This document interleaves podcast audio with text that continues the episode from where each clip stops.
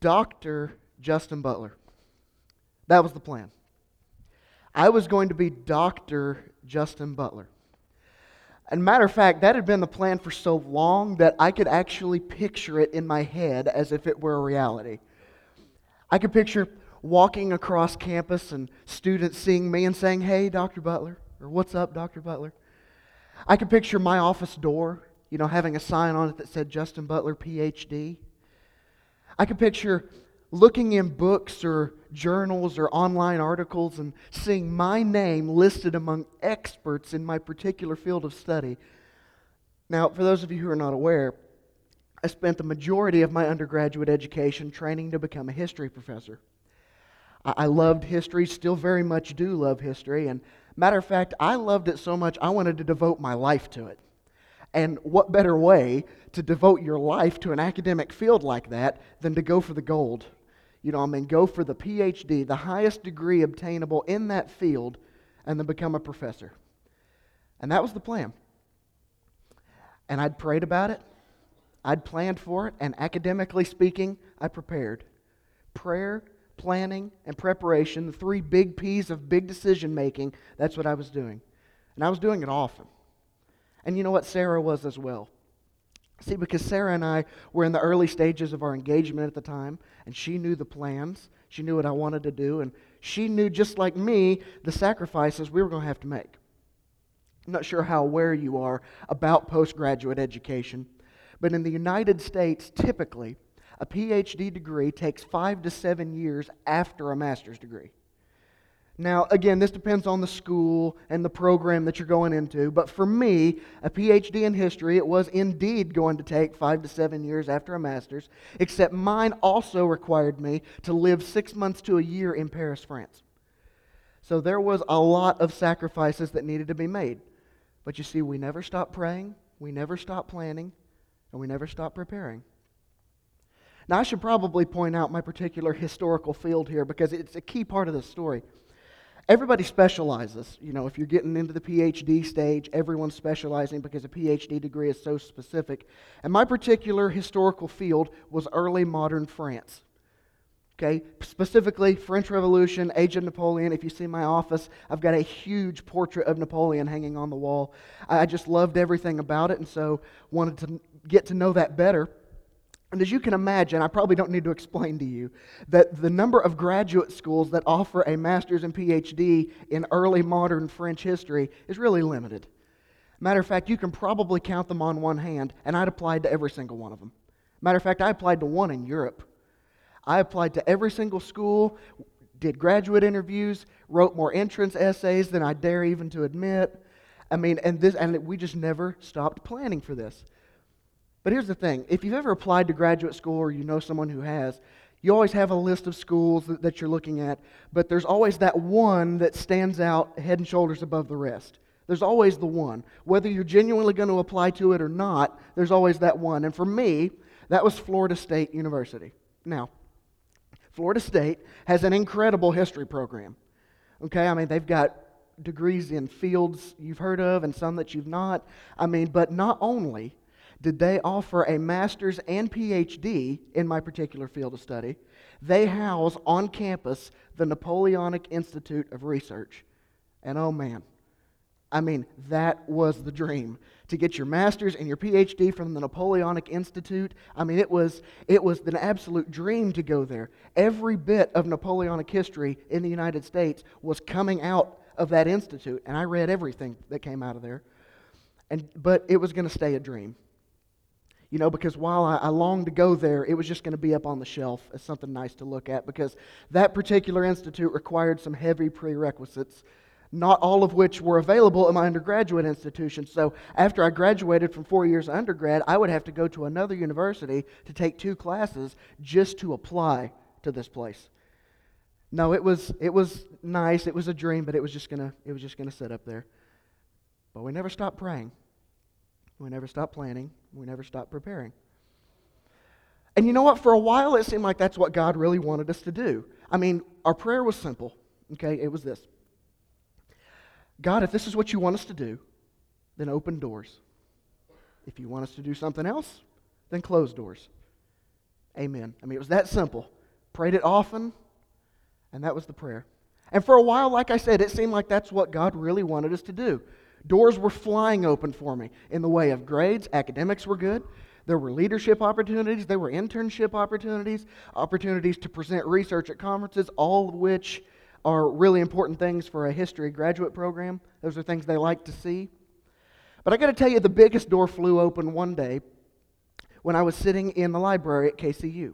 I'll never forget, I was sitting there and I had my laptop and I had my phone sitting right here. And I got a phone call from a number I didn't recognize. And because I was in the library and it was nice outside, I thought I'd be courteous and take the phone call outside. So I took the phone call outside and uh, picked up the phone and said, hello? And it was the director of the Napoleonic Institute.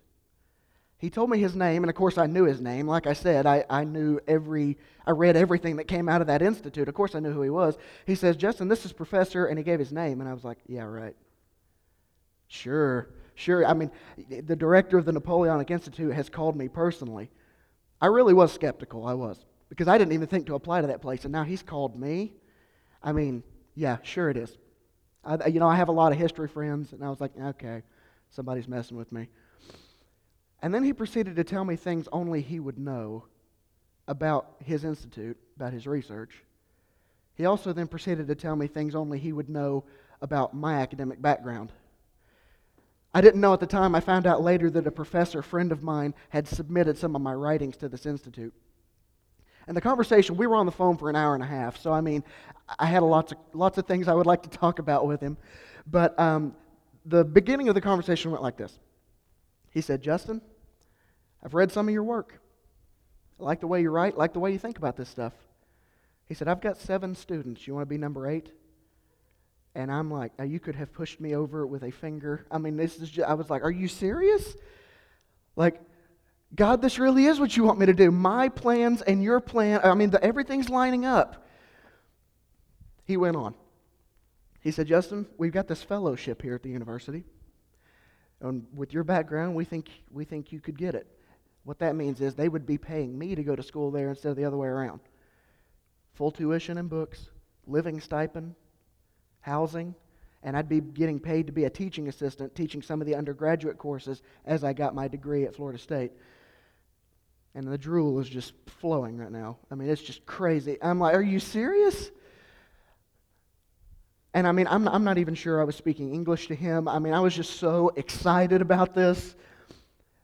You know, and I'll never forget the conversation ended like this. He said, I said, Professor, I just want you to know that your institute is number one on my list. And there was about a three to five second pause, which felt like three to five years, if I'm honest with you, you know. And he simply said, Good. And he hung up and I sprinted back up to my grandparents' house. I was living with them at the time. They live across the street from campus. So I was living with them, and they knew my plan. And I immediately ran, sprinted back at Mama, Papa, guess what? I called Sarah again. Not sure if I was speaking English or not, but I, you know, I was keeping her up to date on everything. And I was like, you know what? So I applied. I was just so excited. I applied immediately. Sent my application, entrance essay, a sample of my writing, three references, medical and federal background checks, transcripts, and I waited. I don't know if you've ever applied to grad school, but it's basically hurry up and wait. You know, it's like we need everything in by this particular date, and then you just wait forever. And I waited for four months to hear back. Checked my email multiple times a day, checked my voicemail multiple times a day. I just, I was so excited. And I waited, and I waited, and I waited. And then one day I got a letter in the mail. I'll never forget it. It had a big wax red stamp. It said Napoleonic Institute of Research. I took it into my grandparents' room. I sat down on the end of the bed. I opened it. I did not get in. Now, I probably don't need to explain to you. I couldn't think straight because of the confusion and the disappointment. I mean, I, I'd worked forever for this. I didn't know what I needed to do, but I knew I needed to pray. Whenever you don't know what to do, prayer is the best option. So I knew I needed to pray. And I will be honest with you, I was burning on the inside. I was. I was upset. And my prayers went something like this God, I prayed for this. Not that you would admit me, but I prayed to seek your will on this. I worked for four years for this. Four years. One of my degrees was put towards this. I had plans, God. I had plans. Why did you do this to me? Now, you see, we all might not be able to relate specifically to this story, but there are two things that tie us all together through my story here. There's two things that make us all united on this. Number one, this is going to be obvious, but number one is we all make plans. I mean, it just makes sense. We, everybody makes plans. Old, young, rich, poor, Christian, or non Christian. Every single person makes plans, especially this time of the year. This time of the year, everybody's making plans. We start a new year tomorrow, and everyone's planning. I'll tell you who else makes plans. Those high school seniors or college seniors, and you ask them what their plans are, and they're like, I don't know. You know, I was that person at one point. You ask them what, if they're theological enough, they're going to be like, I'm just trusting God and soldiering on, you know. but that's the thing, is you ask them and they're like, I don't have any idea. I don't even think that far ahead. They also make plans. If they tell you they don't, I'm going to tell you they're not telling you the truth. And here's how I know that. I know a particular pastor. I know of him. I've never met him. And he plays this game with his college students. It's called Twice Your Age. It's very simple. You got someone, okay, well, you're 20. Okay, well, now you're 40. And then you just start asking them basic life questions. And you would be amazed at how specific people who say they don't have plans plans are.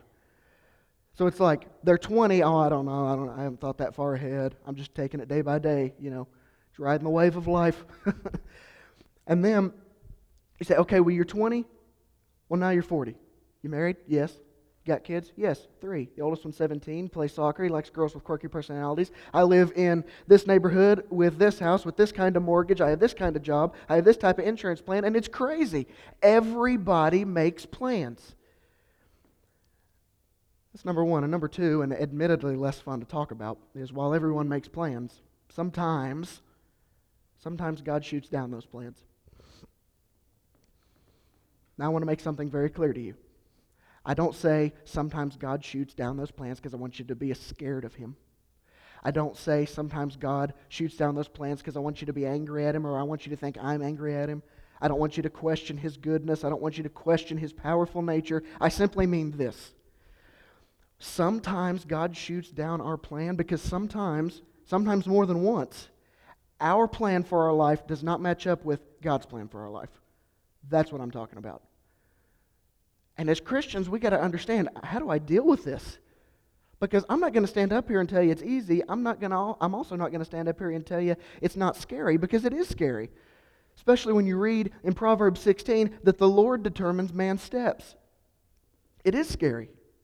And as Christians, we got to understand how do I mentally and spiritually prepare myself for when God changes my plans.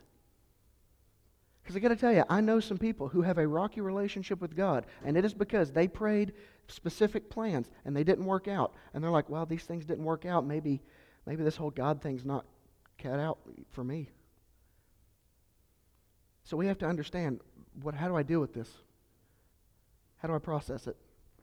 And in this time when everyone's making plans for next year, some of those plans are going to change. I'm just going to tell you. We have to understand why. We have to understand how we respond to it. If you have your Bibles, we're going to be in 1 Chronicles 17. If you want to open there, that's the only place we're going to be. And we're going to be talking about a guy named David. Let me fill you in on some background before we get into this text. Okay? David, at this point, is king of Israel. I bring that up because we read just a little bit prior where he's not. Okay, so now he's king. He's King David, and things in Israel are good. Now, I stress that because you can read the New Testament for 10 seconds and realize that rarely were things all good with the nation of Israel. But things are good. And here's what I mean by that wasn't any war, there wasn't any famine, wasn't political upheaval, things were spiritually strong. Israel is united because they're going to split later on. At this point, Israel's united. And because things are good, David thinks this is time to advance. Not militarily, but this is a time to build. We've got the money, we've got the manpower, everything is stable. Let's build. And think about it. From a political standpoint, it just makes sense. If you've got the time and you've got the money, yes, build. Now, what does he want to build? He wants to build a place of worship. Now, you say, didn't they have a place of worship? Yes, indeed, they did. They had the tabernacle. And here's what you got to understand the tabernacle, while it is a place of worship, was a tent. Okay, it's meant to be moved from place to place. It's a mobile place of worship. What they did not have was a permanent, in one place, brick and mortar place of worship. Didn't exist yet. And David wanted to be the one to build it. Why? Because David wants to give back. David started as a shepherd, the youngest of eight sons of a man named Jesse, and was chosen by Samuel to be the next king of Israel. And David never forgot God's faithfulness in all these little areas of his life and where he took him from being a shepherd to being a warrior to being a king. Can David give back 100% of what God has given him? Of course not, and he knew that. But if he could build a place of worship worthy of, of housing the Ark of the Covenant, we'll hear about that in a second, then that's what David wanted to do. That's what he wanted to do. Read with me here. 1 Chronicles 17, 1 and 2. It says, After David was settled in his palace, he said to Nathan the prophet, Here I am, living in a house of cedar, while the ark of the covenant of the Lord is under a tent. Nathan replied to David, Whatever you have in mind, do it, for God is with you. You see, David was a man after God's own heart. And what that meant is that he always had the concerns of the Lord on his mind. He's always got the concerns of the Lord on his mind. And so David realizes hey, you know what? I've just built this elaborate palace made of cedar. Cedar at the time is not native to the region, it's incredibly luxurious and unbelievably expensive. And he, David's like, I am sitting in this great palace. But the Ark of the Covenant of the Lord, the vessel that houses the Ten Commandments, is in a tent in the desert. And David couldn't handle that. This, this vessel is worthy of a palace. People need to be able to have a permanent place of worship. And Nathan, Nathan is a prophet, but you can also think of him as David's chaplain, okay, because he and David have lots of back and forth conversations.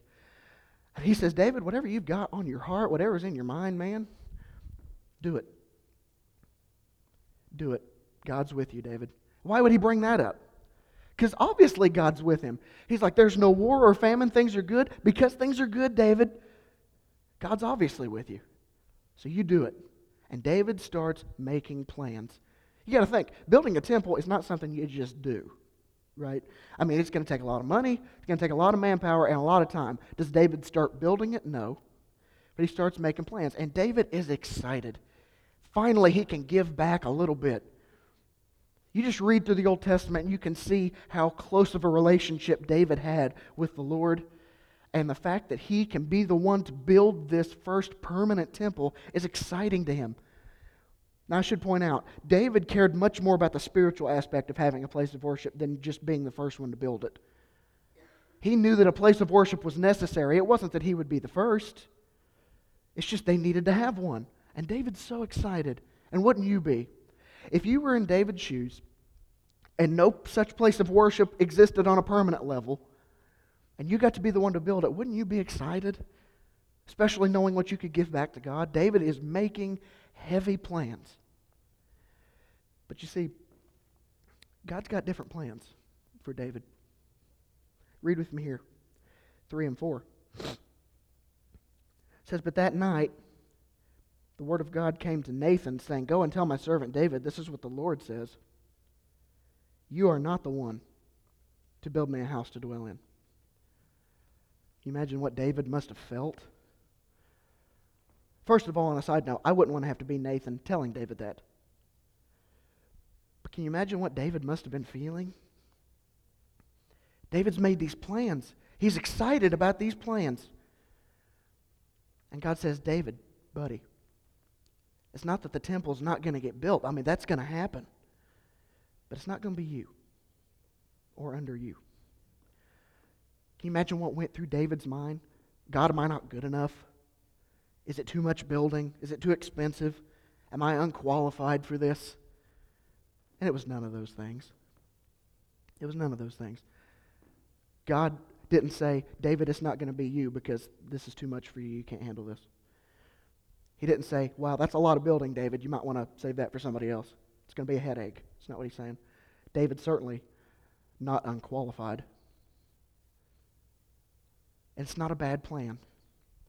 He's also not allowing David to do it because it's a bad plan. He says, David, your plan's too small, brother. Your plan's too small, David. You want to build me a house, that's great, but I've got something better for you. And that's what we need to understand here. When God changes your plans, it's not because He's bored and He likes to see you upset. It's not because you're succeeding and He's going to stick His foot out and trip you just when things are good. It's because He has something better for you always. And He's got something better for David. Listen, I never imagined I'd be a pastor. Never thought of it. I grew up in it. I grew up in the church, have, fam- have multiple family members that either were or still are in the ministry. But I never thought I'd be doing that. I wanted to be a professor. But let me tell you what happened.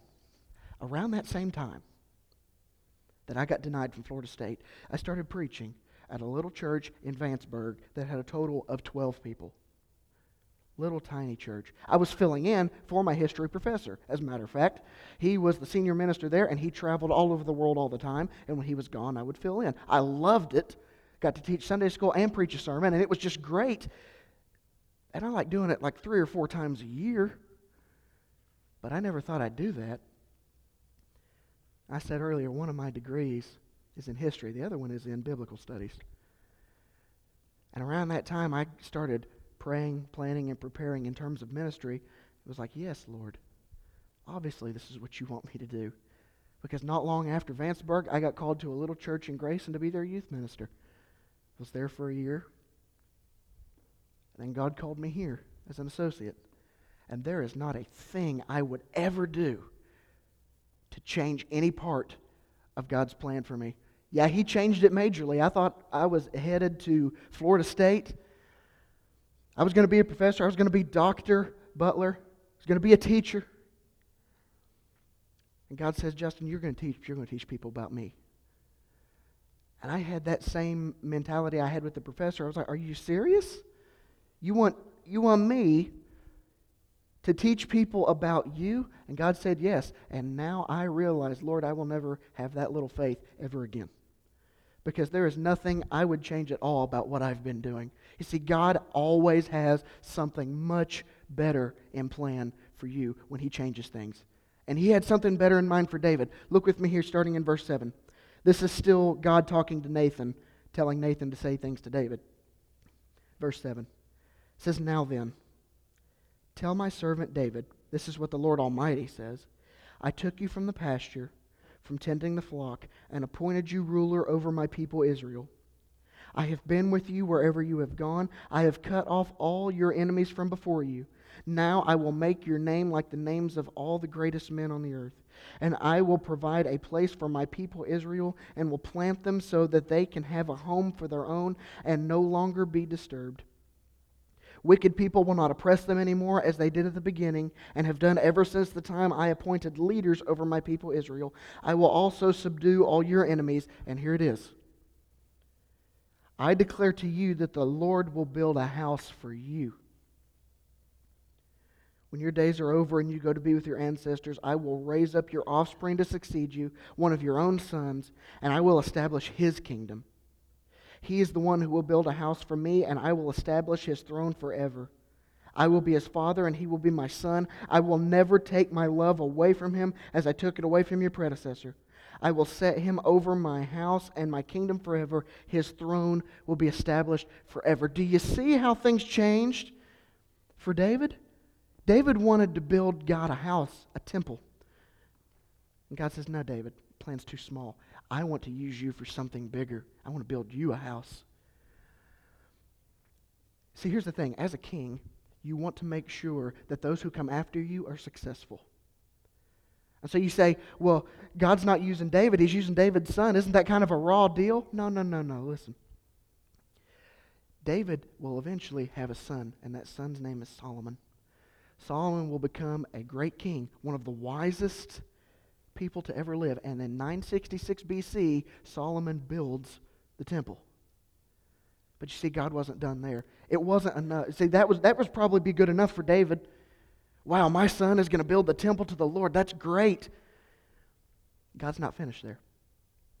He's not finished. You see, because after Solomon came another son and another son, and generation after generation after generation, probably a thousand years later, a little baby is born in Bethlehem. His name is Jesus. You see, the prophecy said that the Messiah would come from the family line of David. So he says, David, you want to build me a house? No, no, no. I want to make you part of the lineage of the Messiah. That's what I've got for you, David. I want to build you a house. I want to make your name great, David. I know you've got plans, but I've got plans. I've got plans for you.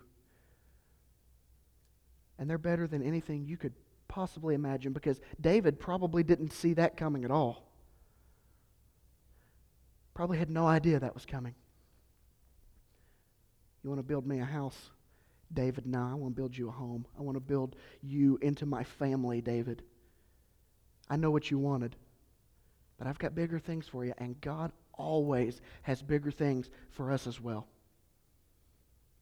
And you say, okay, okay, Justin, that maybe that makes a little bit of sense. But what, what, what do I do about it? Like, I understand, you know, God always has something better in mind. I, I understand that you know, God does change our plans, but He's always got a method to it. It's not for no reason. How do I prepare myself for that? What's something tangible I can do? I've got a list of things you can do, and they're in no order of importance. First of all, is listen. Just listen. Prayer is an obvious part of this. Matter of fact, it's so obvious I didn't put it, make it part of the list. Pray often. First Thessalonians says to pray without ceasing. Pray and don't stop praying. You're not going to get on God's nerves. You're not going to overwhelm God. Pray often, but also take time to just sit and listen. I hope you're having a quiet time every day. And by that I mean you're taking this book, maybe you've got a physical copy, Maybe you've got it on your phone. And for 30 or 45 minutes, you're just spending time with God, reading His Word, and in prayer. But also take time to just sit and listen. Why? I, like I said, you're not going to overwhelm God. You're not going to get on His nerves. But sometimes we're the ones doing all the talking. God, I want to land on my feet by this time, by this age, making this much money, be married by this time, having this many kids, and your prayers become negotiations like a free agent. We end up treating God like a vending machine. I'm guilty of it. God, you know, I'll, trust you, but let's let's get these things nailed down first, you know, then we'll see how it goes. And we do all the talking, we don't take time to just sit and listen because listen, God does speak back. The number one way he speaks to you is through his word right here. It's the number one way. But so often we don't take time to just sit and listen. However, you do that. If you want to take time to listen just by continuing to read, if you just want to sit in silence for a few minutes, but don't neglect the listening aspect to God's plan. Because it's a huge part. Pray and make sure to not forget to take time to listen. Number two, understand we can only see the lower story. What does that mean? There are two schools of thought in Christianity. I didn't come up with them, it was told to me by my pastor. There's the upper story, that's where God is. Okay? And there's the lower story. That's where we are. Okay? Now, the unfortunate thing about being human is we can only see the lower story. That is, when plans change and we think things are wrong, we can only see what's going on around us. When I got denied from Florida State, I was like, well, this is just terrible. I'm going to have to go back to school. I worked for four years for nothing. I mean, my life is over, and that's dramatic, but that's what I was thinking. Because I could only see what was in front of me. We can only see the lower story. Here's the great thing, though. One of the beautiful things about God, of the billion things that are, is that while He can see the lower story because He sees us in our pain, He can also see the upper story. That's where He is. So while we see where we are when our plans change, He sees where we're going to be. because He can see where things are going. I know without a shadow of a doubt that He knew I was going to be a pastor the minute I got denied from Florida State because He sees the upper story, where I'm going to be. I can only see where I, was, where I am. Now listen, understand this about the lower story. When, because we can only see that, when things get bad, don't think that's permanent. Don't think that the lower story is all there is. Well, I got denied from Florida State. Well, my life's terrible now. No, no, no. God is always in control. There's always something going on in the upper story. Remember that. We can only see the lower story, but that's not all there is. God's in the upper story, and He can see where you're going to be. Next, humbly submit to God's will. Now, that sounds deep, and it is, but it's very simple. Listen to this. There's got to be a point of surrender. There's got to be. There's got to be a point where we stop following our own path because it's not working. I tried this, dead end. I tried this, dead end. There's got to be a point where you realize God is the only one who I can truly follow and who knows what's best for me. I thought I knew what was best for me, and it led me to a dead end. I've now surrendered. God, I understand that you know what's best. I'm just going to follow your plan for my life to the best of my ability. There's got to be a point of surrender. There's nothing more humble than saying, I can't do this. God, I can't do this, but I know you can. And you remain humble and you say, Lord, I'm just going to follow you on this. I may not know what's going on, but I'm just going to follow you on this. Listen, that's what David did. David, from his throne, never forgot the pasture where he was a shepherd. He never forgot it. And because he knew God was with him in the pasture and on the battlefield and in the throne room, he knew that God would continue to be with him for whatever he had in store for the future. That's why when God changed David's plan to make him part of the family line of the Messiah, David was like, Yes, Lord. Absolutely. Absolutely, I'll trust you on this.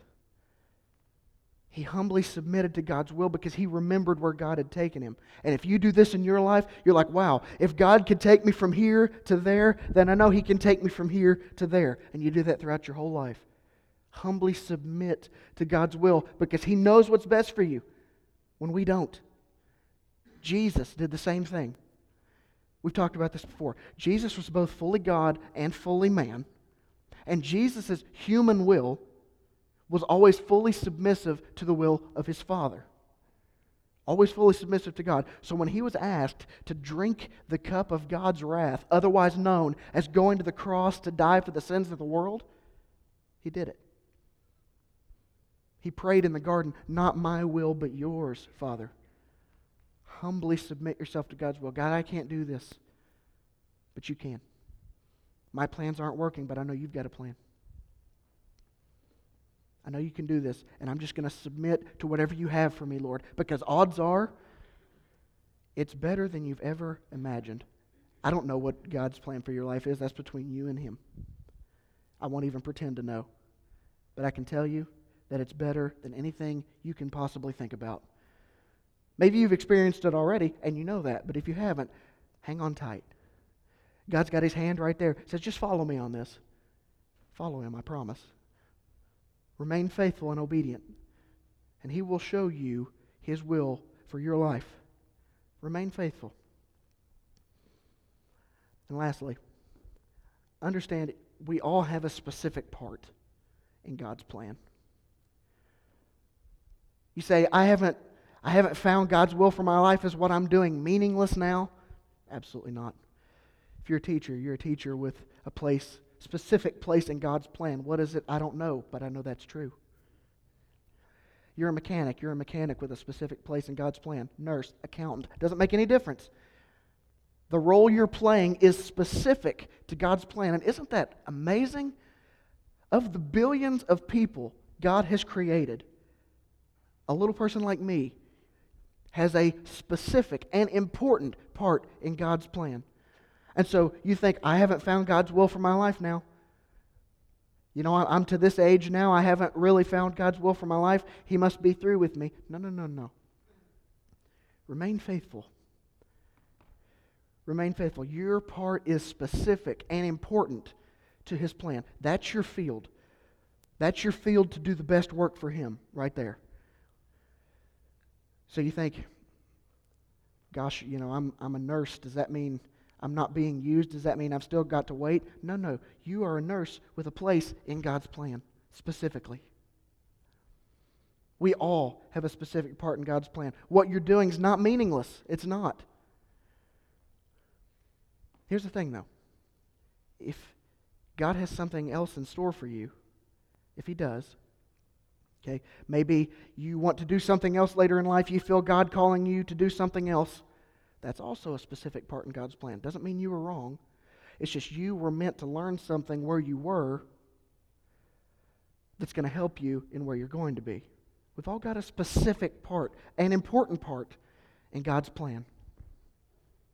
If we keep these things in mind, we'll understand when God changes my plans, it's because He's got something better. How soon will you find that out? I don't know. Will He reveal to you immediately what His plan for your life is? Probably not. That's where faith comes in. And here's what I realized long ago if the creator of the universe has a plan for my life, the perfect and awesome creator of the universe has a plan for me, that's perfectly okay. Because I looked back and there's a lot of things I'd messed up up to this point. A lot of things I chased I shouldn't have. But you know what? If the creator of the universe has all this planned out and I'm a part of that plan, I'm going to trust him. I'm going to follow him wherever he takes me to the best of my absolute ability. We're going to come into this time of communion now. When we come to this time, we remember the sacrifice of Jesus, who humbly submitted to the will of his Father and died for the sins of those he so loved. Jesus humbly submitted to the will of God and is now seated at the right hand of his Father in heaven. We come into this time to remember that and keep that in mind.